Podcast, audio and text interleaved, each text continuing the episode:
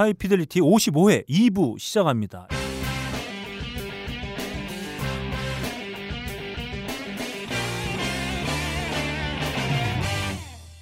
2부 첫 코너 요즘 뭐든 나 네. 아, 시작해 볼까요? 자 누구 곡부터 한번 가볼까요? 네. 제 곡부터 가죠. 아 좋습니다. 어, 네. 예. 음.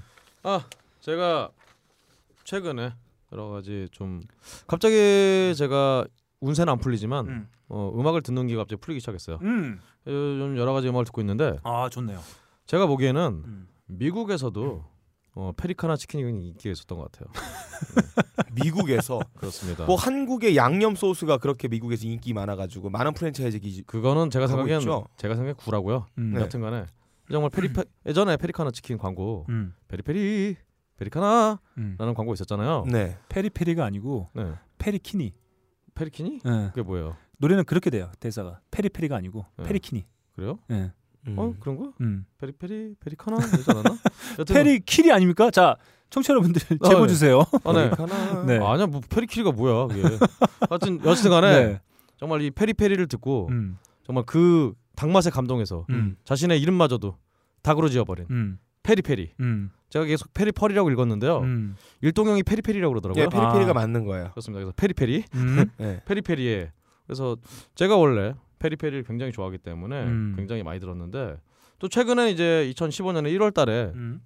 어 정말 요즘 트렌드에 반하는 음. 더블 앨범을 냈어요. 야, 음. 얘네들 참 작곡력도 뛰어난데. 네, Juggernaut Alpha, 음. Juggernaut Omega라는 더블 앨범을 냈는데 그래서 이 앨범을 들려드릴까 하다가 그래서 이렇게 음원 사이트를 좀 뒤져봤어요. 근데 갑자기 어, 말도 안 되는 tribute 앨범이 하나 있더라고요. 음. 어, 뭔가 했더니 어, 이 Periphery가 소속된 음. 그 서 Sumerian 레코드라는 네. 그 회사 있어요. 아, 요즘 이렇게 빡가능 PD도 많이 듣는 djent 예. 장르들 그렇죠. 많은 밴드들 예를 들어서 이제 Dillinger Escape Plan이라든가 네. 어, 바로 이 빡가능이가 어, 저번 주에 소개한 ERRA 음. 어, 에라 모르겠다 그 ERRA도 이 Sumerian 레코드에 소속이 돼 있는데요. 어. 이 Sumerian 정말 djent 정신없는 세상에서 가장 정신없는 음. 음악을 왜 밴드들이 대거 소속된 이 레코드사에서 음. Florence and the Machine의 tribute 앨범을 하나 냈어요. 음. 그래서 제목이 Florence and the Sphinx라는 tribute 앨범을 냈는데요. 여기에 이제 Periphery Periphery가 어 하나 커버를 한번 참여 참여를 했습니다. 음. 한번 들어보시죠. 네, 좋습니다. 예.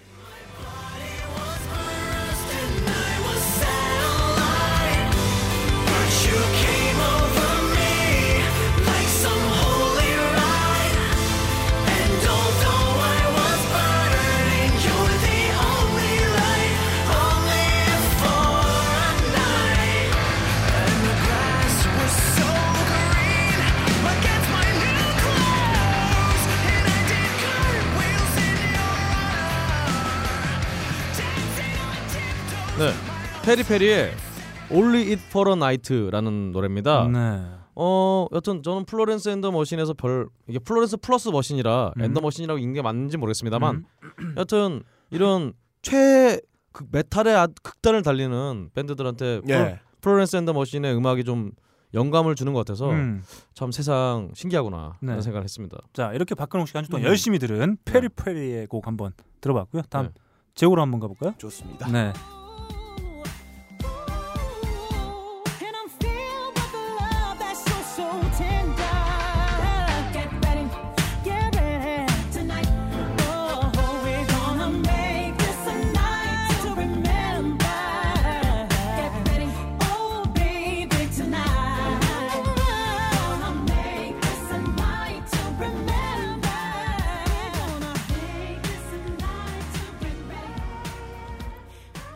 아우 좋아. 아유 좋아. 아우 좋아. 나 죽을 것 같아. 아우 좋아. 아, 가만히 있을 수가 아, 없어요. 좋아요. 음악 뭐 뛰게 그렇군요. 만드네요. 네. 아니 원래 네. 우리 너클볼러님이 집에 음. 디스코의 왕 Donna Summer님과 같이 사시는데 아 이게 또 아내와 어, 관련이 외간 돼요. 여자를 지금 바람을 필라고 지금 앉아있지 자, 못하는 예, 거군요. 다른 여자를 불러왔어. 아. 자, 어? 아, 제가 지금 소개해드린 곡 바로 Mary J. Blige의 A Night to Remember였습니다. 오. 그 네. 사실은 제가 그 저희 아내하고 차를 타고 이렇게 가고 있다가 그 제 아내한테 이제 아, 너 노래 좀 틀어봐 네. 이랬거든요. 네. 근데 이 곡을 틀어준 거예요. 음. 네, 저는 이제 잘안 들었던 음악인데 내 친구를 소개시켜줬기에 어, 갑자기 이 노래 튼 거예요. 네.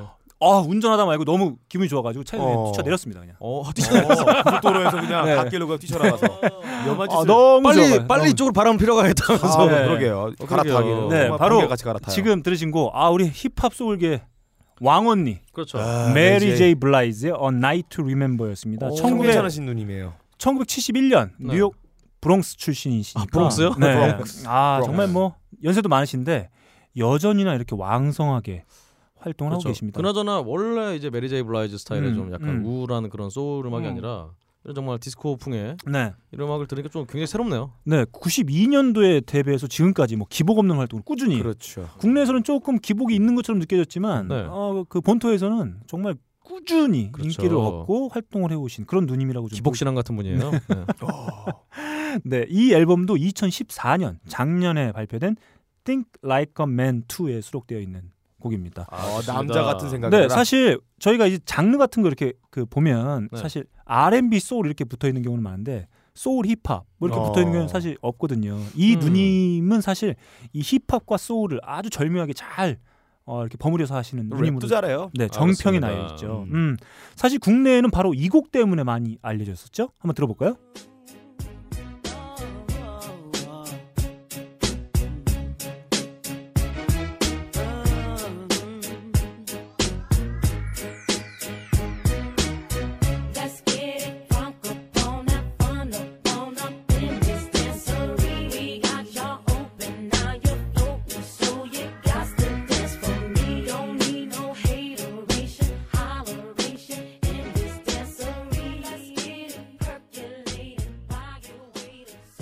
지금 들으신 곡은 2001년도에 발표된 Family Affair입니다. 그 사실 Dr. Dre랑 함께 만든 것으로도 음. 유명하죠. 음. 사실 이 누님의 데뷔는 Puff Daddy, 아, Puff 예, Daddy Puff Daddy와 함께 시작됐는데 어, 이후에는 뭐 Babyface, 지금 들으신 뭐 노래에 함께 작업했던 Dr. Dre와 같은 뭐 미국을 대표하는 프로듀서들과 늘 작업을 함께 해왔었습니다. 좋습니다. 한때 이 컵라면 CM송으로도 쓰였죠. 아 그렇죠. 한 사발 하실래요? 그렇죠. 왕뚜껑. 네. 네, 이렇게 저는 아 가만히 사람을 앉아 있게 내버려 두지 않는 곡, 네 Mary J. Blige의 A Night to Remember 한번 나눠 봤습니다. 다음 빡가능 PD의 곡으로 한번 가 보겠습니다. 예. 근홍 씨가 좀 헤비한 거를 갖고 나왔어요. 음. 자 이번에 우리 코너가 요즘 뭐 듣나잖아요. 네. 근데 지금까지 저는 요즘 뭐 듣나라기 의미보다는 음. 여러분들에게 이거 들으면은 참 추천해주고 싶은 곡들을 들려드렸습니다. 지금까지 제 방송은 약간 기만과 거짓말로 일삼았는데 음, 김기만. 이번에는 정말로 내 진심을 담아서 요즘 뭐 듣냐 음. 라는 말에 가장 걸맞는 그리고 진짜 내가 듣고 있는 한 달 내내 듣고 있는 그 앨범을 갖고 왔어요. 진짜 좋은 음악이 있으면 일주일 동안 어, 일주일만 듣는 게 아니잖아요. 한 달 듣고 1년 듣고 30년 듣고 저번 주에 제가 ERRA의 어, 음악을 들고 나왔죠. 어, 혀를 굴렸어요. 똑같습니다. 네. ERRA의 왜안 굴리면 사람 스펠링을 몰라. 음. ERRA 네. 에라의 곡 하나 러리어 한번 들어보겠습니다.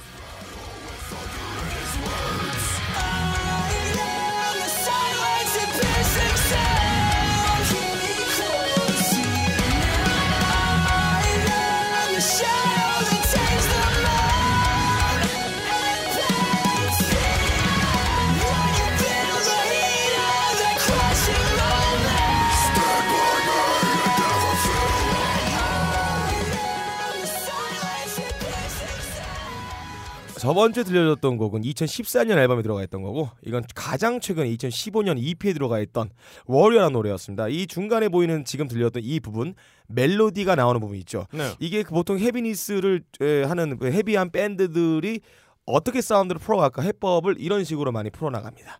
비슷한 어, 이런 멜로디 처리 방식이 As I Lay Dying의 음악에도 있습니다. 어, 뭐 멜로디가 치고 나오면서 뒤에는 리듬이 어떤 식으로 백업을 해주는지 그리고 전체적인 이 백업을 해주면서도 헤비니스의 균형이 어떻게 유지가 되고 이 운전하고 있는 거대한 메탈기가 땅을 떨어지지 않으면서 엔진의 일정한 양의 연료가 계속 지속적으로 활활 타고 있게 만드는 이런 해법 자 에즈아이 레이다잉의 해법입니다.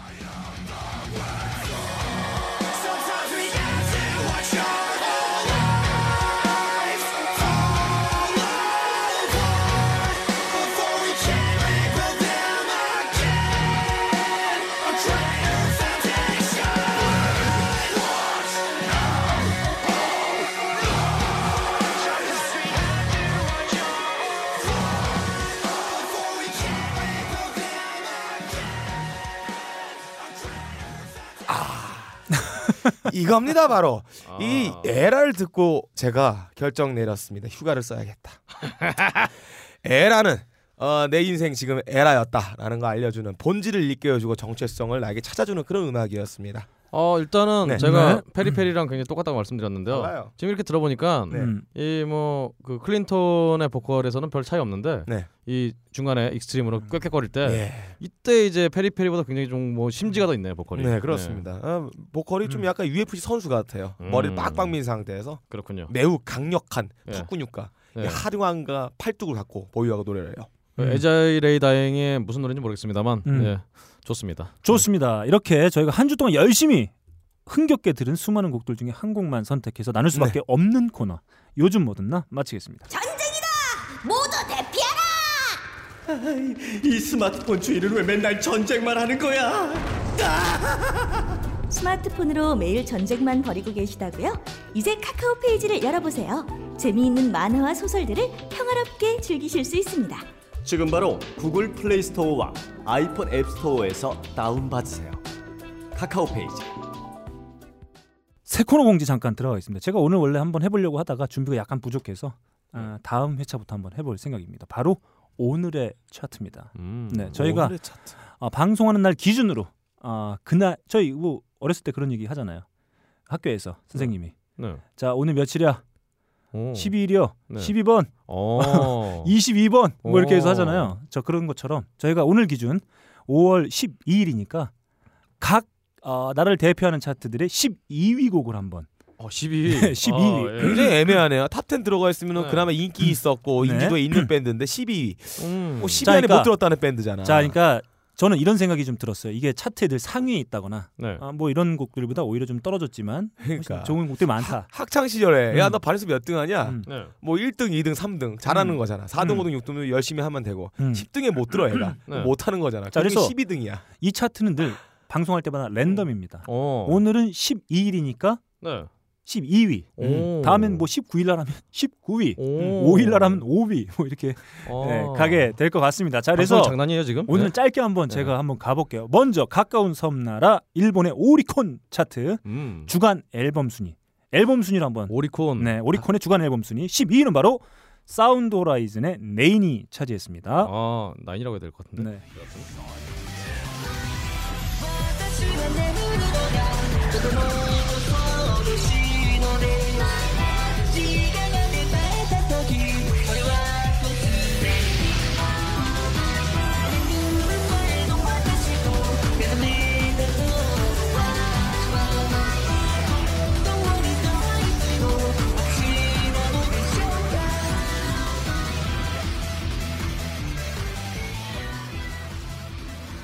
그리고 가까운 섬나라를 했으니까 이제 먼 섬나라를 한번 해봐야 되겠죠. 네. 영국의 UK 차트입니다. 12위 음.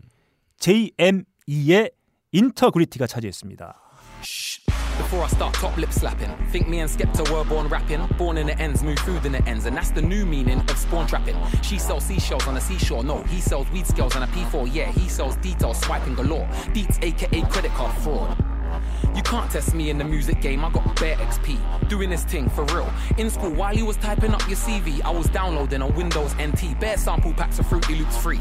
Ask Mr. Koval about me. I was walking around with my jacket that said my controller on the back. Best MC in the game, fact. Didn't care about JME. 사람 이름 같은데. 어, 네. JMS. 전명. 네, 지금 이제 한참 N. 이제 열심히 활동하고 있는 힙합 뮤지션으로 보면 될 것 같아요. 음. 다음은 아 존만이구나 존만이 이게. 음. 자, 다음은 제만이 아닌가요? 미국의 빌보드 차트로 한번 가봅니다. 12위 마룬 5의 V가 어, 차지했습니다. V. 음.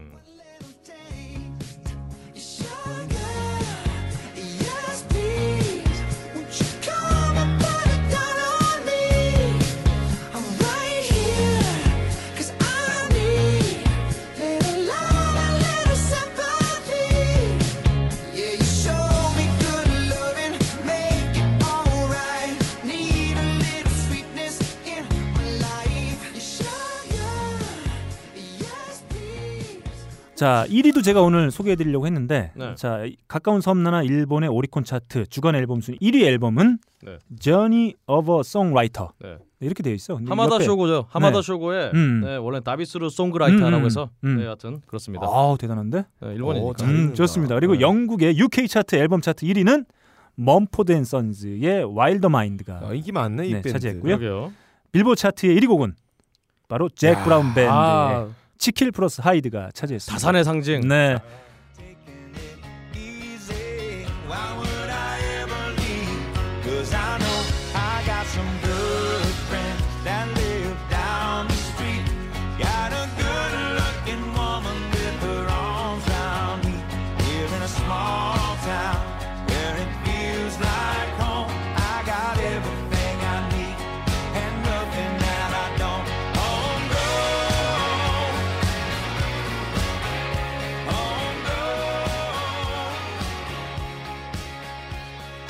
좋습니다. 5월 10일 오늘의 차트 12곡들 한번 12위를 차지한 앨범들 한번 알아봤고요. 네. 다음 회차부터 본격적으로 오늘의 차트 시작해 보도록 하겠습니다. 다음 주에 만나요. 바이바이.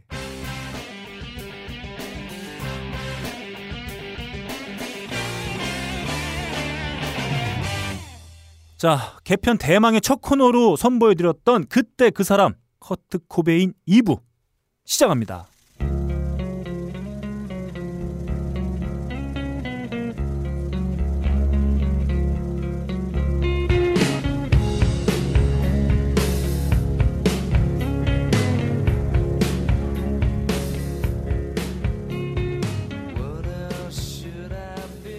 지난 54회에서는 커트 코베인이 밴드를 하기 직전까지의 이야기를 들려드렸습니다.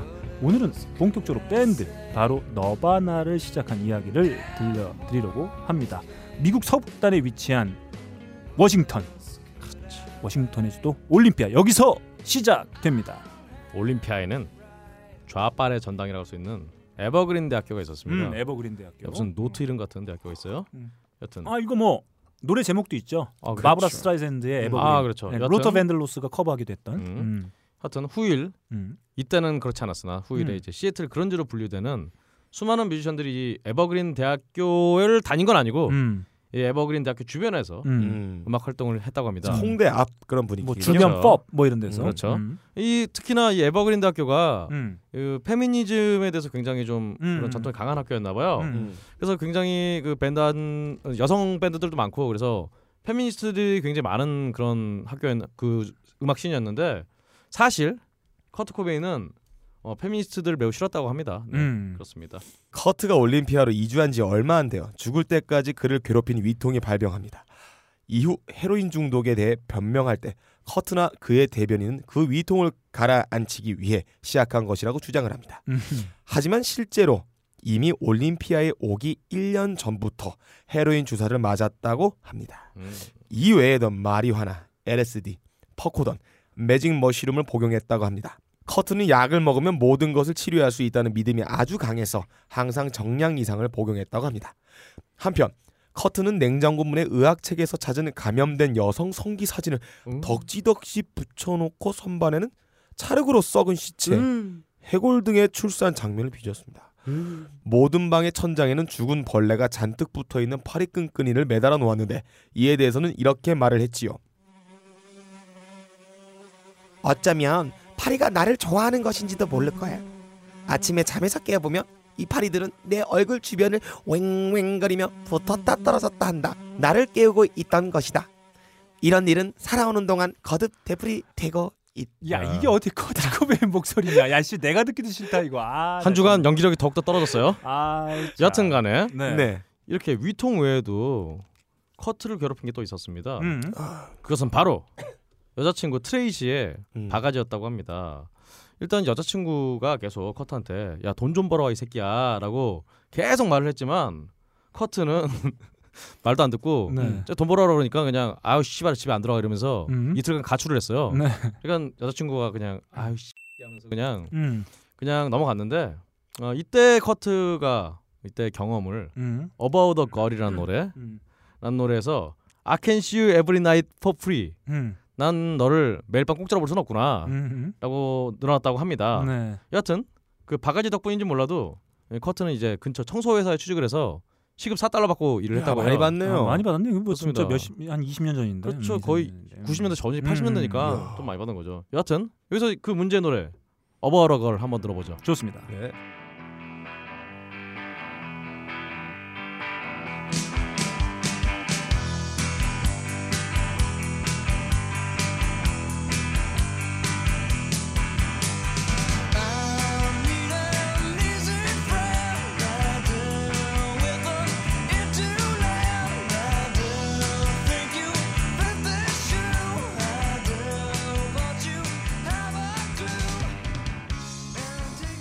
자 이렇게 트레이시는 아무리 말해도 듣지 않자 쪽지를 남겨 커트에게 일을 시키려고 했다고 하네요. 잘 잤어? 2. 내 차에 무연 휘발유 좀 넣어줄래? 3. 복 받아 좀 닦아? 4. 욕조도? 5. K마트에 다녀와? 6. 1달러를 25센트 동전으로 좀 바꿔줘. 야 이거는 뭐 요즘에 부부 생활에서 이런 짓은 안 하는데 이 여자친구가 차 커트를 뭘로 받는지 이 둘의 관계가 마치 주종 관계로 돼 있는 역할극을 하고 있는 것야 같은데요. 커트 코베인이랑 그 트레이시랑 목소리가 똑같아 니들. 아, 뭘 똑같아요? 똑같아. 아, 네, 자 트레이시 목소리 더 깊이가 있죠. 음. 여튼간에 어, 물론 커트는 이 시킨 일 중에서 아무것도 당연히 안, 아무것도 안 해야죠. 아무것도 안 했다고 합니다. 어, 나 같아도 안 할 거야. 근데 거꾸로 네. 얘기하면은 얼마나 말을 안 들었으면 이랬겠어요. 아니 사람이. 그래도 사람한테 이런 짓 하는 거는 정말 이거는 무례한 짓이죠. 아무리 여자친구 남자친구 관계라고 하, 하더라도 음. 이런 식으로 쪽지로 남겨서 하는 건 참 기분이 좋을 수가 없습니다. 네, 네 와이프가 맨날 이러는구나 너. 네. 어. 사생활에서는 게을렀지만 음악에 대해서는 부지런했습니다. 올림피아에서 유명했던 인디 레이블 K 레코드와 접촉하려고 무던히 노력했습니다. 이때 커트는 너바나라는 이름을 생각해 내게 됩니다. 참고로 이미 그 이름을 쓰는 밴드가 둘이나 있었는데 하나는 영국 출신의 1960년대 psychedelic rock 그룹, 또 하나는 기독교 밴드였습니다. 왜 웃어? 기독교 밴드가. 기독교 밴드가 불교 용어의 Nirvana 열반이라는 단어를 쓰고 있다는 거는 어 저기 뭐 불교 밴드가 크리스트 그러네. 혹은 레모복까지나 밴드를 하고 있는 건 산타클로스 이런. 이름의. 네, 그런 거죠. 네. 근데 저 TBS 수도승님들이 찬송가 부르고 있는 거. 아, 그러네. 아. 그런 모습을 연습. 예, 야, 주기도 정말, 문외 외우시고. 정말 멋있는 장면 아닙니까 그거? 음, 네. 아. 아니 뭐저 아. 그 예전에 막 그런 거 있었던 것 같아요. 어떤 네. 목사님인가가 옆에 이렇게 절에 가서 이렇게 하는 모습도 네. 보고들 이렇게. 그래서 그 목사님이 이런 얘기했던 것 같아요. 아 이 절이 좋은 점은 이렇게 네. 늘 열려 있다는. 음. 아, 이런 것도 교회들도 좀 받아들여야 된다. 절절하게 다가오는. 네, 뭐 그런 얘기들을 좀 하면 하는 걸 예. 본 적이 있네요. 음. 커트의 성공 이후 이 두 밴드가 나타나 돈을 챙기고 나서야 이름에 대한 논란이 사라졌습니다. 그렇죠. 한마디로 돈으로 뿌려가지고 그렇죠. 어, 이름에 저작권 요구하지 마라 음. 이렇게 해버린 거죠. 모든 네. 분쟁을 해결하는 건 돈입니다. 음, 돈입니다. 네.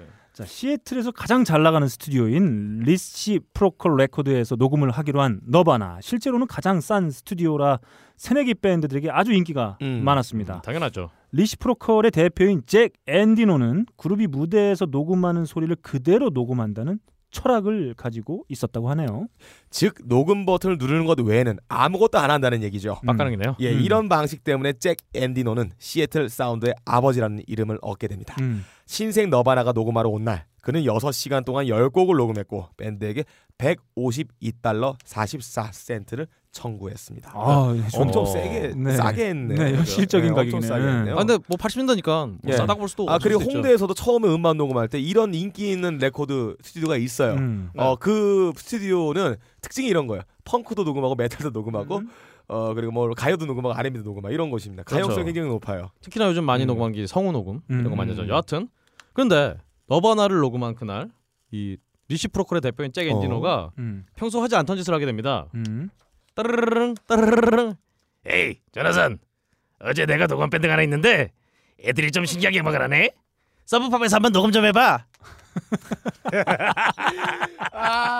야, 이거 야. 정말 암흑을 걷고 있어 이거 방송이. 자, 이거 voice, 어떻게 해? 자, 보이스웨어로 한번 가봅니다. 큐. Hey 조나단 어제 내가 녹음한 밴드가 있는데 걔들이 조금 신기하게 음악을 하네 서브팝에서 한번 녹음을 해봐 야, 이 보이스웨어만도 야. 못한 놈아. 아우. 차라리 voice로 가자. 아 그럽시다 이게 낫겠다. 자, 청취자 여러분 죄송합니다. 죄송합니다. 아, 연기력 논란은 계속된다. 연기력 논란 must go on. 자, 당시 너바나는 여러 인디 레이블에 자신들의 음반을 보내 계약을 맺으려고 시도했습니다. 관심을 끌려고 테이프 외에 한 번 쓴 콘돔에 가짜 개미를 넣은 것을 보내기도 어? 했습니다. 빡가는 같은 아유, 짓이네요. 그 방점에 찍히는 건 바로 네. 한번 쓴 한번 쓴쓴 콘돔에. 네. 어 원래 네. 그 사람의 액이라는 게 음. 당분이 들어가 있어서 음. 개미가 많은 공간 놔두면 개미 그 안에 들어가서 뭐 물건을 뺏어옵니다. 음. 네. 커트가 가장 계약하고 싶어했던 회사는 바로 시카고의 터치앤고 레코드였는데 여기에는 커트의 우상인 버트홀 서퍼즈가 소속되어 있었습니다. 아, 기비 헤인스. 음. 네, 너바나는 서브팝이라는 곳이 있는지도 몰랐죠. 하지만 잭 앤디노가 보낸 데모 테이프 덕분에 서브팝과 계약을 하게 되고 시애틀에서의 역사적인 첫 공연을 하게 됩니다. 음. 관객 20명 정도 함께 했는데 이 공연에 대한 커트의 반응은 이랬습니다. 야 목소리 바꿔봐. 되게 이렇게 있잖아. 아뭐 이렇게. 알았어. 에이 쪽팔렸다. 아이 개망신이었다. 야씨. 바비김 아니야 바비김? 바비킴 아니야 지금? 아 쪽팔려. 잡혀라. 안 날려라. 쪽팔려. 그분 아니냐 저기. 바비킴인데 저기. 뭐지? 인천 앞바다에 사이다가 또 그분 목소리인 것아 같은데. 서영춘 씨. 응. 그럼 아 여하튼간에 네. 네. 어유 고인을 못 오그라고 그래요. 여튼 그렇습니다. 여튼 어 서브팝과 결국은 계약을 하게 된 너바나는 어 이후에 어 백래시라는 잡지가 있었어요. 음. 이 잡지가 인터뷰를 하는데 이 잡지에서 어, 평론가인 던 앤더슨이 연습을 더 많이 한다면 너바나는 멜빈스보다 멜빈스는 1화에서 소개해드렸지만 커트 코베인이 평생 그쵸. 이렇게 우상으로 롤 모델이자 그렇죠. 준거 집단이었죠. 그렇죠. 들어가고 싶어했던 그런. 밴드. 그 멜빈스보다 더 뛰어난 밴드가 될 수 있다. 네. 라고 평가를 했습니다. 아 이런 칭찬 들으면 진짜 그렇죠. 하늘을 날아갈 것 예, 같아요. 뭐 내가 기타 쳤는데 갑자기 어느 사람이 야 너 에라보다 노래 잘 만들 수 있겠다라는 그렇죠. 얘기하는 것처럼 비슷한 그렇습니다. 거죠. 그래서 당시 커트는 음. 어 이렇게 자신들을 이렇게 소개를 했습니다. 너바나는 워싱턴 시애틀 변두리 출신의 3인조 밴드다. 아니지 저기 어디? 커트가 얘기하는 거니까 연기에 아 너바나는 워싱턴 시애틀 변두리 출신의 3인조 밴드다. 기타 보컬을 맡은 커트. 잠깐 여기서 커트는 자신의 본래 이름은 K-U-R-T로 쓴 게 아니라 K-U-R-D-T로 변형을 해서 썼다고 합니다. 이렇게 이름 가지고 커트 코인이 음. 평소 평생 이렇게 장난을 많이 쳤는데요. 네 그렇다고 합니다. 음. 예, 보컬을 맡은 커트와 베이스 크리스는 지난 3년간의 열이 없는 드라마들을 수없이 갈아치웠다. 지난 9개월 동안은 체드와 함께해서 기뻤다. 체드의 드럼이 우리와 잘 맞아서 지금의 밴드가 탄생했고 앞으로도 언제나 너바나로 남을 것이다. 우리가 가진 생각 어, 떤 부분은 매우 날 같지만 어, 이 생각들을 기꺼이 조율할 것이다. 언제나 기쁘게 투어를 할 것이다. 음악이 스스로 말하게 되기를 희망한다. 이거 씨발 야 씨 할머 이거 미쳤다. 할아버지 아니야. 자. 아, 이 여세를 몰아 너바나는 러브버즈와 빅치즈가 실린 싱글을 발표하게 됩니다. 때는 1988년 전 세계가 손에 손을 잡던 시기였죠. 아. 하지만 당시 서브팝의 재정은 최악이라 홍보를 전혀 할 수가 없었습니다. 커트는 심지어 이런 전화를 받게 되죠. 에, 저기 커트 나 서브팝의 브루스 페비트야. 근데 그참그 그 우리한테 200달러만 좀 빌려주면 안 될까? 200달러 빌려주면은 내가 너바나 싱글을 바로 찍을 수가 있을 것 같아. 그 니는 바로 락스타 되는 거야 락스타. 야, 니들 고생한다. 청처럼 이 고생만 좀 알아주세요. 저희 이게 세 명 마주보고 지금 이질하고 있는데 진짜 마주보고 있지 아, 않아요. 저희 예. 죽을 것 같아 지금 얼굴 예. 다 빨개져가지고 자 이 말에 분노한 너바나는 다른 레이블을 알아보기로 합니다. 야 잠깐만. 네. 아 진짜 저희가 지금 이 대본을 공유 문서를 이렇게 보고 있는데 너 씨 마우스로 찍지 마. 씨 대사 안 보여. 아 청자님 죄송합니다. 이게 저희가 뭐 공유 문서에서 이렇게 되고 있는데 제가 계속 마우스를 대가지고 제가 대본이 안 보여서 자, 이 말에 분노한 너바나는 다른 레이블을 알아보기로 합니다. 하지만 11월에 관신이 돈을 융통한 서브팝이 싱글을 낸다는 소식을 전하게 되죠. 이에 대해 커트는 다시 기운을 차립니다. 어, 나는 락스타가 될 거야. 너바나가 너바나가 세상을 지배한다. 정말 죄송합니다. 너무나 죄송합니다. 그러나 세부 계획을 듣고는 다시 실망하게 되죠. 자 커트 잘 들어. 야, 씨, 야 그렇게 얘기하면 씨, 잘 듣게 누가 잘 듣냐? 아 잘 들어주세요. 어, 이달의 서브 팝 싱글이라는 이름으로 우리가 예약을 받을 거야. 한 천장 정도? 물론 그 사람들이 너바나가 됐든 뭐가 됐든 뭘 받게 될지 모르겠지. 아, 너바나라는 이름을 걸면은 일단 사람들이 안 사. 그러니까 이, 이달의 싱글이라고 해서 신비감을 조성하는 거야. 타이틀은 올림피아를 누비는 거친 젊은이들의 헤비팝 슬러지. 이야, 내가 지었지만 이거 정말 죽이는 타이틀이구만. 너무나 죄송합니다. 싱글 아, 네, 자, 야, 자 싱글을 낸 뒤 커트는 시애틀 워싱턴 대학 방송국 KCMU에서 너바나의 노래들을 쉴 새 없이 틀어대고 있다는 얘기를 듣게 됩니다. 그래서 방송이 들릴 만한 장소로 차를 끌고 갔죠. 아우 두 시간을 들었는데 왜 우리 노래가 안 나오지? 트레이시 가서 방송국에 너바나 노래 좀 틀어달라고 전화 좀 해봐. 저기 공중 전화 있잖아. 에이, 그냥 귀찮아 죽겠네. 그. 알았어.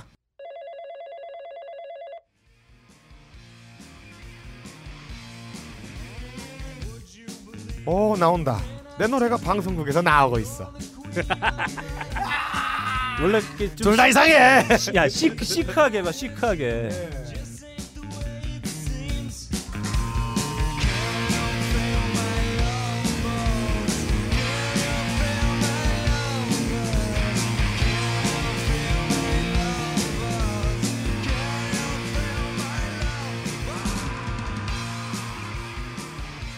자, 방금 들으신 너바나의 러브버즈는 쇼킹 블루의 노래를 리메이크한 것인데 사실 커트는 이 노래를 별로 안 좋아했다고 합니다. 크리스 노보셀릭의 선택이었죠.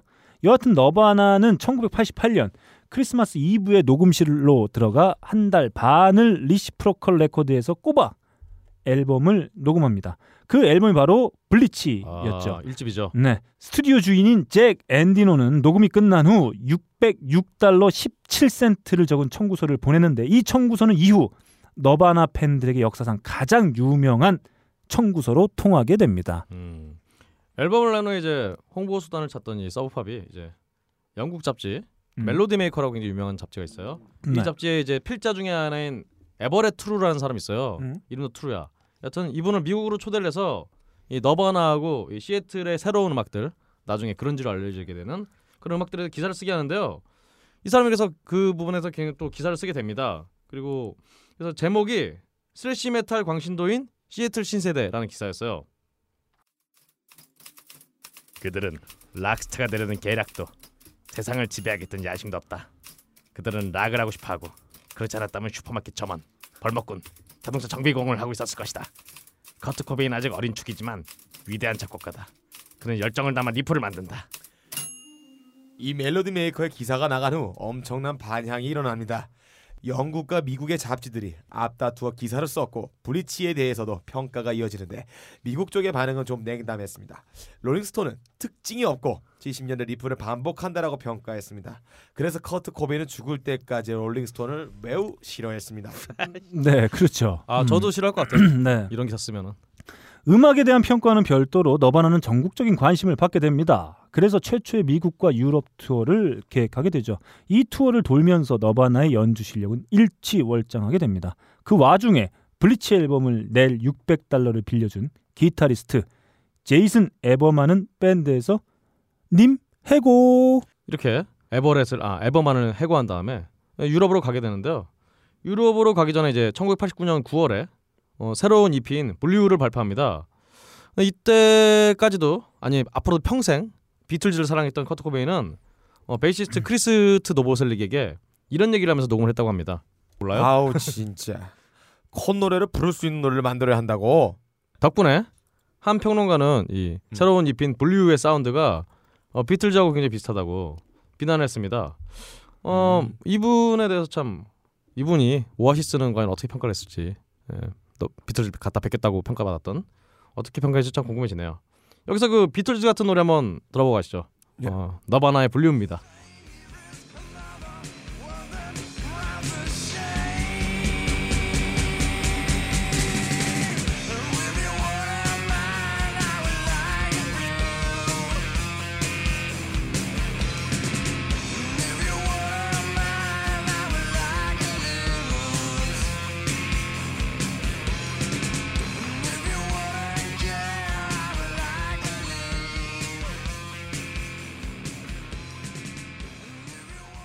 미국에서의 시큰둥한 반응과 달리 유럽에서의 반응은 폭발적이었습니다. 그해 가을 잉글랜드 뉴캐슬에서의 공연을 시작으로 42일간 36회 공연을 했는데 거의 모든 공연이 매진되었습니다. 하지만 커트는 기분이 별로 좋지 않았죠. 클럽의 사운드가 거지 같다고 스피커를 쓰러뜨리고 마이크를 부수는 소위 무대 발작이라는 기행을 연출합니다. 너바나를 홍보하는 방식에 대해서도 커트는 늘 불만이었습니다. 한마디로 서브팝은 진보적인 레이블인데 어디 너바나 같은 시골 에버딘 시골에 그지 새끼들이 와갖고 지네 빚 본다. 사람들이 이렇게 볼까봐 난 싫다 이런 얘기였어요. 여하튼 결국 서브팝에 대한 불만이 폭발한 이 커트 코베인이 어, 새 앨범에 실린 노래들을 수록한 데모 테이프를 만들어서 여기저기 이번에는 일단은 언더 아니 뭐 독립 independent 레이블에서 굉장히 인기를 끌었으니까 아예 메이저 레이블에 보내게 됩니다. 오. 그렇습니다. 예, 이런 와중에 이제 자기 평생 할- 함께할 거라는 드러머인 채드 채닝을 또 해고를 하고 이때 바로 아, 새로운 드러머 문제 인물이 오죠. 그렇죠. 데이브 그롤이 문제라기보다는 여하튼 유명한 인물이 음. 들어오게 됩니다. 어 그러던 와중에 이제 미국은 보면은 이제 밴드가 매니지먼트라는 경우가 없어요. 다 매니지먼트 회사가 따로 있어서 매니저를 해주는 회사들이 따로 있거든요. 그래서 너바나도 이제 LA에 있는 메이저 회사인 골드 마운틴과 나중에 계약을 하게 됩니다. 골드 마운틴이라는 회사에 대해서 이제 커트 코베인이 굉장히 신뢰를 해서 나중에 최근에 이제 커트 코베인의 유언장이 발견이 됐는데 어, 유언장에서 이제 자신의 딸을 어디다가 맡길 것이냐라는 내용에서 첫 번째는 당연 당연히 커트니 러브 음. 자기 와이프인 커트니 러브에 맡기고 그 다음에 그 다음 그러면 커트니 러브가 혹시 못 맡으면은 그 바로 다음 이제 골드 마운틴의 관계자에게 넘겨라라는 음, 유서를 남길 정도로 굉장히 신뢰를 했다고 해요. 음, 근데 이제 제일 마지막에 절대 자신의 그 아버지인 돈 코베인, 음, 도널드 코베인이나 어 뭐 하여튼 자기 아버지에게는 절대 자기 딸을 맡기지 마라라고 음. 할 정도로 하여튼 아버지를 굉장히 싫어했던 것 같아요. 네. 그렇습니다. 골드 마운틴은 너바나를 개펜 레코드와 연결시켜 주었습니다. 어, 개펜. 레코드 하면 뭐 야, 정말 한. 시대를 네. 풍미했던 레코드사죠. 개펜. 데이빗 개펜이 뭐 아, 음, 고양이 아무튼, 좋아하시는 분인가 네. 봐요. 네. 사실 커트가 존경하던 소닉 유스가 이미 계약을 한 상태라 호감을 갖기도 했었습니다. 너바나는 계약금 28만 7천 달러를 받았지만 이야 2억이 넘어요? 자신들이 내는 앨범에 대해서 레이블이 절대 손대지 못한다는 조건을 걸었습니다. 음, 어, 훌륭한 조건이네요. 음. 그렇죠. 거기에 앨범이 많이 팔리면 팔릴수록 더 많은 돈을 받기로 했죠. 결과적으로 이는 굉장히 잘한 선택이었습니다. 여기서 소닉 뉴스의 노래를 하나 듣고 가보죠.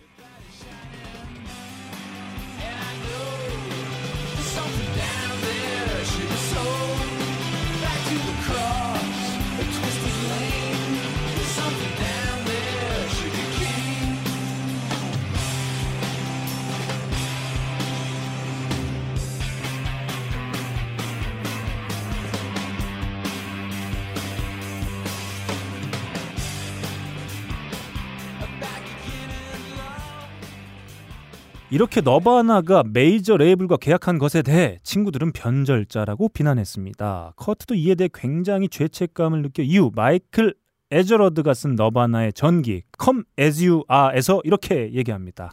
사실 이건 Great Rock 'n' Roll Swindle이라고 예, 이 Great Rock 'n' Roll Swindle이라는 이, 이 제목은 나중에 섹스 피스톨즈가 그 냈던 앨범 이름이에요. 개펜한테서 돈을 받은 다음에 바로 계약을 파기하고 내가 좋아하는 올림피아의 K 레코드와 계약할 생각이었어. 하지만 친구들은 이렇게 얘기했습니다. 아이 커트 새끼는 그냥 개펜하고 계약하고 싶어 했다니까 그냥 아유 씨, 친구들이 다, 다 좆같이 보는 거 다 알았어 그냥 아유 병신 새끼 병신 새끼들이 내가 잘 나가니까 질투하는 거야라고 말했다고 그냥 씨. 정말 죄송합니다. 너무나 죄송합니다. 이렇게 너바나를 보내주게 된 서브팝은 그 대가로 7만 5천 달러와 새로 나올 음반 그러니까 Nevermind의 판매액에서 2%를 받기로 합니다. 그 돈 덕분에 파산 직전의 서브팝은 기사회생하게 되죠. 여하튼 이렇게 Nevermind를 준비하던 중에 이제 커트는 어, 비키니 킬이라는 밴드가 있어요. 이 밴드 이제 토비 베일이라는 여자분하고 사귀게 되는데 당시에 이제 음, 토비가 어, Teen Spirit이라는 상표를 상표에 그 겨드랑이에 뿌린 거 있잖아요. 네. 데오드란트라고 하죠 그거. 데오드란트를 사용했는데 당시 이 토비 베일에 소속된 비키니 킬의 멤버였던 음. 캐슬린 한나라고 또 다른 멤버가 있어요. 음. 이 양반이 이제 커트하고 토비가 사귄다는 걸 좀 이게 좀 비꼰다기보다는 그냥 얼레리 꼴레리 하고 놀리고 싶었나 봐요. 음. 커트하고 토비 사귄대요 이런 이런 놀린 뜻에서 어 커트 smells like Teen Spirit 음. 그래서 커트한테는 스- Teen Spirit 냄새 난다. 음. 한마디로 이제 토비 베일 냄새 난다 너한테 이 새끼야. 음. 라고 이렇게 낙서를 했는데요. 이 말을 이제 굉장히 커트 코베인이 마음에 들어해서 Smells Like Teen Spirit 하는 말을 아 이게 그 뜻이었구나. 아, 그렇네요. 음. 무슨 젊음의 상징이자 뭐 저항 정신이 아니라 그렇죠. 그 Teen Spirit 네. 향수 냄새 난다. 이 몸에서 그 여자 냄새 난다. 그렇죠. 근데 아마 커트 코베인은 이 Teen Spirit라는 거를 이제 뭐 어떤 10대 뭐 정신 이렇게 해석을 했나 봐요. 음. 나중에 그래서 이게 그게 데오드란트 이름이라고 얘기를 들으니까 어, 졸라 화냈다고 합니다. 음. 너바나의 다른 멤버들은 Smells Like Teen Spirit이란 제목을 별로 안 좋아했습니다. 커트는 자신이 그렇게 싫어했던 롤링스톤과의 인터뷰에서 픽시스의 노래를 짜집기한 것이라고 얘기하기도 했죠. 심지어 후렴부가 보스턴의 a Feeling과 같다고도 했습니다.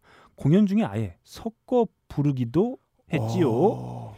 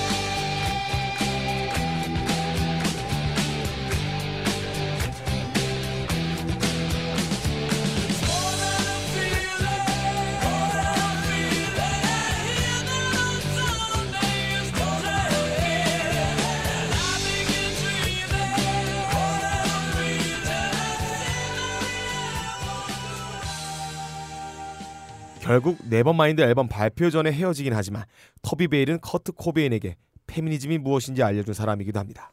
Rape Me 한마디로 강간해줘. 같은 노래는 토비 덕분에 나올 수 있던 노래지요. 하지만 친구들은 그게 다 거짓말이라고 말합니다. 친구 새끼들이 참 여하튼 커트가 말은 그렇게 해도 다른 사람 없을 때는 예전처럼 여자들한테 막 암캐라 그러고 아주 그냥 아주 그냥 아우 오바이트 쏠리는 야동을 수집했었다고. 좀- 웃지 마요. 게펜은 LA에 있는 사운드 시티 스튜디오. 네, 최근 데이브 그롤이 출연한 그 다큐멘터리에도 나온 사운드 시티의 너바나를 데리고 갑니다. 그리고 엄청난 성공을 거두게 되죠. 그 자세한 얘기는 일단 다음 시간에 하기로 하겠습니다. 자, 지금까지 커트 코베인과 너바나가 전 세계적으로 알려지기 전까지 얘기를 했는데 어떤 느낌을 받으셨나요? 일단 이렇게 너바나 같은 무명 밴드가 음. 어 이렇게 메이저로 이렇게 갈 수 있던 게 그 미국 음반사 이제 A&R이라고 음. artist and repertory라고 음. A&R man이라고 이런 사람들 있어요. 음. 에, 이게 특히 너클볼리님 좋아하시는 야구로 치면은 음. 스카우터 같은 존재들이어서 네.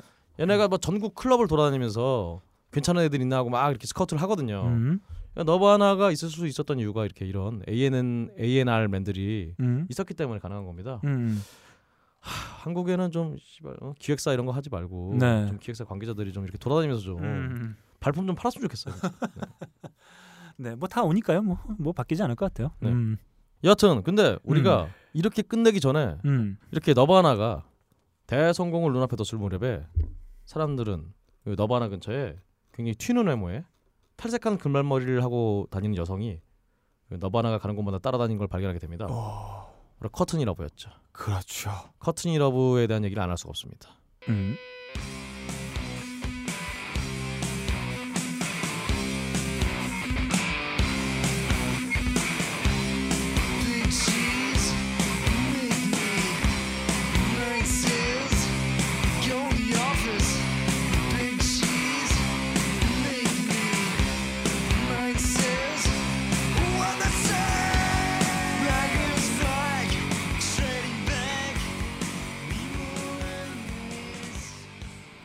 (1964년 7월 9일) 미국 샌프란시스코에서 린다 캐럴은 코트니 미첼 해리슨 이후 자신의 성이 해리슨이 아닌 러브라고 우기는 커트니 러브라는 아이가 태어납니다. 그때 아버지 행크 해리슨은 LSD에 취해 있었다고 하네요 행크 해리스는 또 워럭스라는 어떤 지방의 음. 드포트 밴드를 맡고, 맡고 있었는데 음. 이 밴드가 나중에 그레이트, 그레이트풀 데드가 됩니다. 어. 그렇습니다. 네 어, 여하튼 그래서 이 커트니 러브의 아버지가 이제 그레이트풀 데드에 대해서 책도 쓰기도 했는데요. 음. 이 책이 굉장히 팬들한테는 어, 신뢰할 만한 기록이라는 평을 얻었다고 해요. 음. 커트니 러브 역시 부모의 이혼을 겪습니다. 그리고 어머니에게 맡겨지게 되는데 부유한 히피였던 어머니 린다 캐럴은 전형적인 히피 라이프를 구가했습니다. 린다의 집에 모인 히피들은 어린 코트니 옆에서 아무렇지 않게 마리화나를 피웠고 성에 대한 이야기도 거리끼지 않았습니다. 꼭 환경 때문은 아니라고 할 수는 없지만 이미 3살 무렵의 커트니는 자폐 진단을 받았습니다. 어우 커트 코베인과 좀 비슷한 어. 이력을 가지고 있어요. 그런 와중에 어머니는 세 번째 결혼을 하게 되죠. 1972년 무렵이었습니다. 이때 어머니는 새 남편과 함께 뉴질랜드로 이주합니다. 하여튼 이 와중에 커트니 러브가 여기저기 왔다 갔다 하게 되는데요.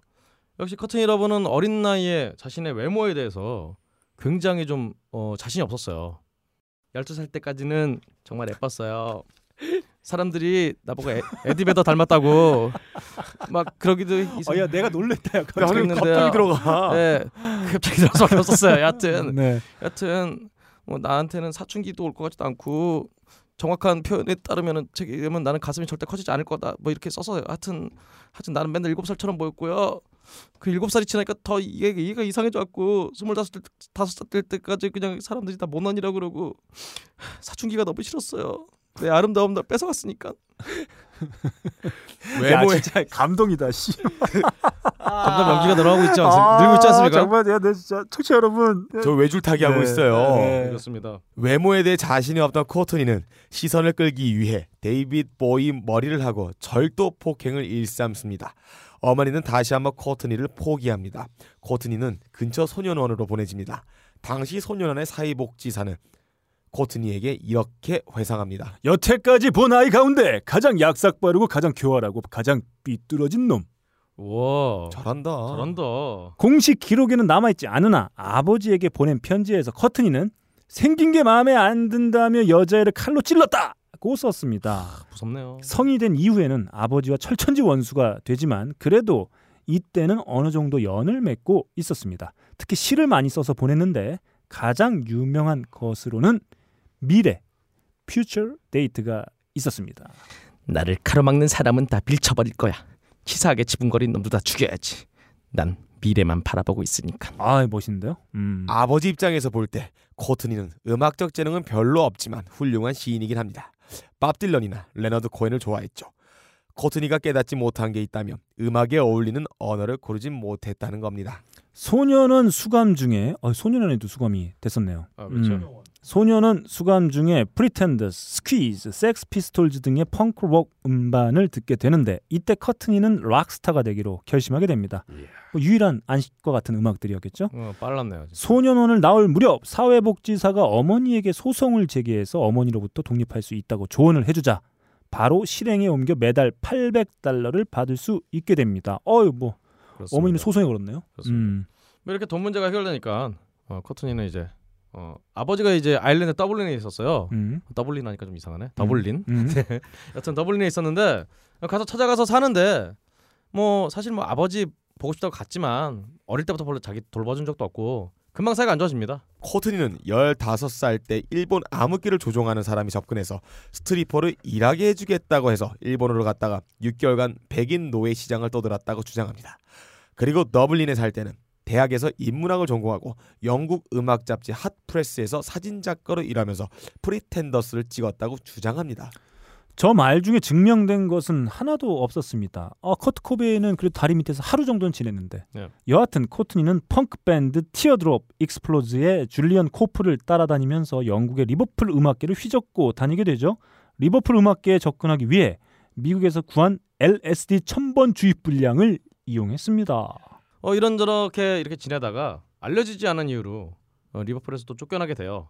그래서 다시 커트니가 뭐 아까 설명 안 드렸지만 그 미국의 오리건주의 음. 포틀랜드시 그렇죠 농구팀도 있는 포틀랜드 블레이저스 여기서 굉장히 주로 활동을 하게 되는데 여기 다시 돌아옵니다. 그러니까 이때 이 커트니에 대해서 이제 음, 커트니 러브의 전기 Queen of Noise를 쓴 멜리사 로시라는 분이 이렇게 얘기를 했어요. 음. 커트니가 나타나면 사람들은 옷이나 마약이나 남자친구를 잘 간수해야 했어요.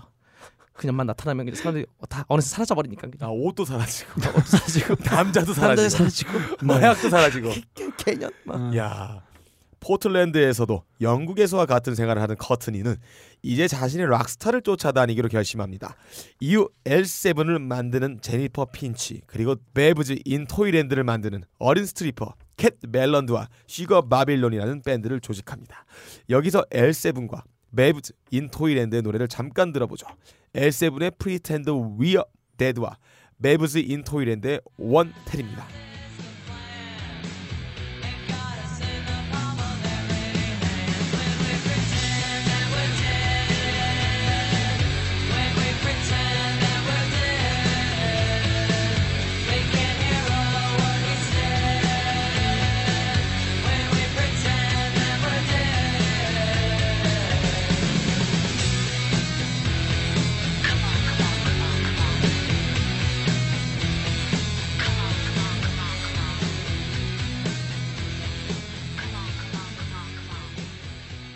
코트니가 음악, 특히 펑크에 대해서는 전혀 관심이 없고 그저 락스타가 되고 싶어 했기 때문에 슈거 바빌론은 곧 해체했지만 이들은 이후 여성 락커들의 권리 주장인 Riot Grrrl movement의 시초가 됩니다. 그리고 이 무렵 커트니는 헤로인을 시작하게 되죠.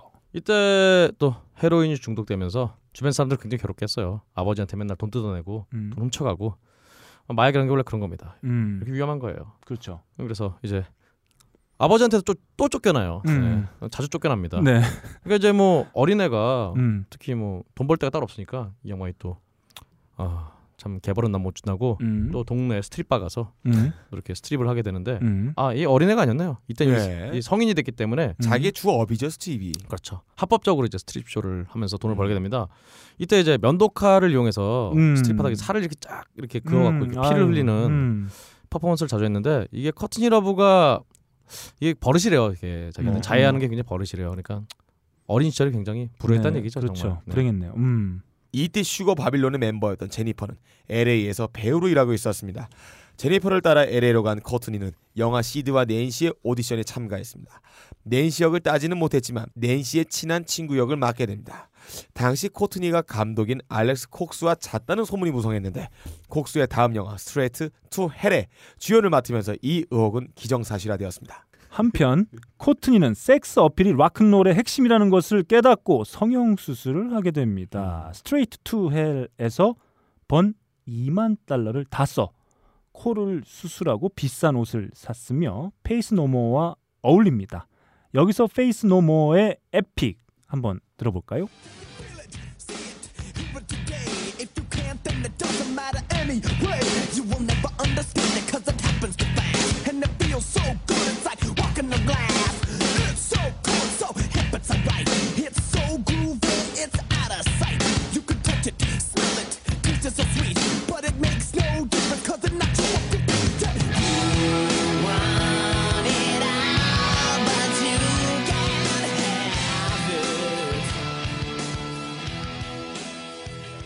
하지만 뭐 페이스 노 모어 밴드 멤버들이 바로 음. 이 코트니를 여러 가지 이유로 인해서 쫓, 쫓아나게 됩니다. 그래서 음, 쫓아난 다음에 이제 코트니는 다시 이제 동네에서 일을 못 하니까 저 멀리 알래스카로 가서 거기서도 또 날도 추운데 스트립 쇼를 하면서 어이구야. 지내게 됩니다. 그래서 여러 가지로 정말 다시 또 LA로 돌아와서 이 LA에 정말 그 스타 스트립이라는 고급 스트립 클럽이 있다고 해요. 음. 여기서 일을 굉장히 또 열심히 일을 했다고 합니다. 아, 네. 네. 코트니는 쇼를 보러 가서조차 가만히 앉아 있지 못합니다. 그 아이는 무언가라도 해서 공연의 일부가 되죠.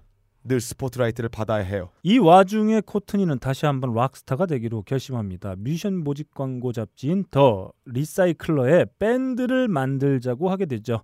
내가 좋아하는 뮤지션은 빅 블랙, 소닉 유스, 플리트우드 맥입니다라는 광고를 내게 됩니다. 네, 이를 통해서 이제 기타리스트 에릭 얼렌슨, 드럼의 캐롤라인 루, 베이스 질 에머리를 만나서 우리가 아는 그 홀이라는 밴드를 음. 결성하게 되는데요. 이 사실은 커트니는 여기서도 음악에 별 관심 없었기 때문에 음, 항상 이런 일이 벌어졌다고 합니다. 음. 야 이씨 내가 없으면 이 밴드는 아무것도 아니야. 병신들아. 너, 이, 씨, 너 니네 다 내 뒤에서 내 욕하고 있지 이 그지 같은 것들 그냥. 니네가 나보다 다 잘났다고 생각하는 그런 것 같은데 니네가 나 만나기 전에 니네 으뜸거렸어 이 그지들아. 아무것도 아니었어 응? 음, 지금도 다 마찬가지야 이 빡킹 루저들아. 음. 그 쌍년이 그러고 나가면 우리끼리 다섯 시간 넘도록 녹음했어요. 그리고 그 연주를 테이프에 녹음해서 보냈죠. 귀가 있으면 지가 없이도 우리가 수업에는 더 훌륭한 소리를 낼 수 있다는 걸 알겠지만 아, 저는 오늘 진짜 발이다. 정말 죄송합니다.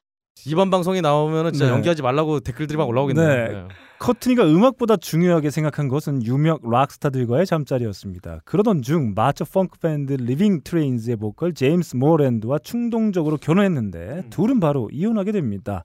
충동적인 결정에 따른 당연한 뭐 결과일 수도 있겠네요. 그러게요. 커트니에 대해 제임스는 다음과 같이 묘사했네요. 누군가가 커트니를 놀리면 그 사람은 쓴맛을 보게 됩니다. 어, 좋다 이거. 이렇게 하지. 진짜. 커트니는 아는 사람에게 50달러에서 100달러를 주고 자신을 놀린 사람은 혼내주라고 청부하기 때문입니다. 어, 좋네요. 저도 5만 원에서 10만 원을 주고 음. 어, 너클볼로나 빡가능이를 괴롭히라고 음. 하고 싶습니다. 왜? 근데 그런 일은 벌어지지 않아. 음. 내가 5만 돈을 내가 없거든. 돈을 더 줄 거니까. 그렇군요. 그리고 널 괴롭히라고 할 거야. 아. 좋습니다. 여하튼 제임스 모랜드가 이혼을 결심하게 된 가장 큰 이유는 코트니가 사실은 이게 이 제임스 모랜드의 애를 코트니가 코트니 러브가 임신을 했었나 봐요. 음. 근데 임신 와중에 이 커트니 러브가 마약을 했다고 해요. 음. 아유. 그 때문에 이제 또 낙태까지 하게 되는데요. 이 사실은 근데 이 일이 나중에 너바나에서 벌어질 그런 일에 대한 어떤 복선이 됩니다. 음. 네. 이 즈음 그러니까 1991년 홀은 캐롤라인 레이블에서 데뷔 앨범 프리티 온디 인사이드를 발표합니다. 앨범 수록곡 티네이지 홀 한번 듣고 가죠. We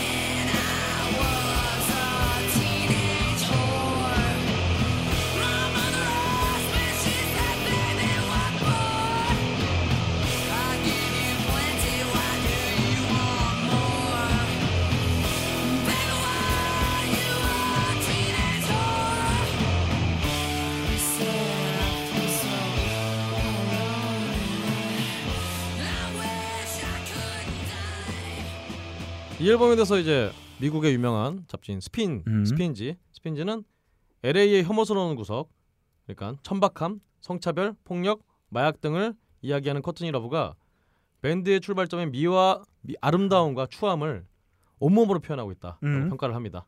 사람들의 주목을 받게 된 커트니 러브는 스매싱 펌킨스의 리더 빌리 코건과 사귀기 시작했습니다. 영국과 LA에서 열리는 대형 공연의 뒷무대에서는 늘 둘이 함께했습니다. 하지만 커튼이는 빌리 코건보다 더 큰 고기를 낚아야 한다고 결심한 상태였습니다. 그 자세한 이야기는 그 자세한 이야기는 하이피델리티 땡땡회 그때 그 사람 56개죠. 커트 코베인 편 마지막 회에서 말씀드리기로 하겠습니다. 어, 아. 장담 못합니다. 아 근데 뭐가 네. 이렇게 길어 이씨 이게 내, 내 마음까지 독심술로 알아냈어. 그러게요. 아 참. 아 그렇습니다. 자 끝났습니다. 아, 아, 이게 끝- 과연 어떤 편집을 거쳐서 어떻게 예. 나가야 될지는 저희도 모르겠어요. 굉장한 다이제스트로 쫙 축소해서 음, 음. 농축액만 그 흐름만 알 수 있도록 해야 아 되는 이게 거예요. 의미가 있습니다. 왜냐하면 저희가 이 박근홍 씨의 정말 엄청난 이 조사를 통해서 예. 만드는 이 각본, 이 각본을 통해서 방송으로 나가게 되면 그리고 이 방송을 청취하시는 분들께서는 커트 코베인에 대해서 낱낱이 알 그렇죠. 수밖에 없다. 그렇습니다. 음. 자 여러분들을 맞습니다. 위해서 음. 어 정말 음악계 이재를 네. 하여튼 이 아무래도 커트니 러브 편은 통편집 될 것 같아요. 게다가 어 이거 상당히 이 코너는 되게 rare한 코너예요. 왜 레어요? well-done한 이- 코너예요. 어, 아, 이. 이 코너를 꼭 들으시라. 어, 예. 욕은 하지 마시고 한번 들어보세요. 왜냐하면 다시는 없을 수도 있기 때문에 꼭 들으세요. 가자는 개편이라고. 예, 예, 뭔가 이 가치를 정말 저희는 이 코너가 청취하시는 분들께는 되게 어떤 rare한 가치를 선사해 드릴 수 있을 거라고. 아 진짜 50달러에서 100달러를 써서 좀 네. 괴롭히고 싶네요. 네, 그럴 수 있을 거라고 저는 생각하고 어쨌든 어, 한 편이 더 남아 있다는 거. 청취자 여러분 지치지 마세요. 여기서 지쳐서는 안 됩니다.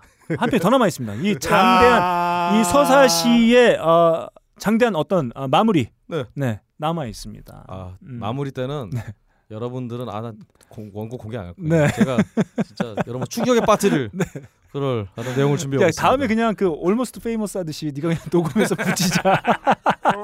네가 한 1인 3역하고. 아, 안 돼요. 네. 자, 아무튼 저희가 이렇게 최선을 다했습니다. 아, 정말 커트 코베인 오랜만에 그 다큐멘터리 나오고 아, 예. 한 번쯤 다시 한번 저희가 이야기해 보면 좋을 것 같아서 정말 박근홍 씨의 어떤 대단한 어, 네. 대단한 어떤 의지가 담긴 대본을 음. 통해서 이렇게 좀 선보여드리고 있는데 엄청나죠. 네 아무튼 한 해가 더 남아 있다는 거 네. 잊지 마시기 바랍니다. 아이고야. 음 좋습니다. 이렇게 하이피델리티 56회 달려봤습니다. 진행은 너클볼러 제 앞에는 어 55회 56개 작가 겸 54, 55, 56이에요. 어, 연기 1, 2, 3 네. 어, 역을 맡아주신 박근홍 씨 그리고 그 옆에는 예, 커트 코베인 전문 배우. 한국의 커트 코베인 커트 코베인. 네, 한국의 커트 코베인 빡가능과 함께했습니다. 감사합니다. 감사합니다. 감사합니다.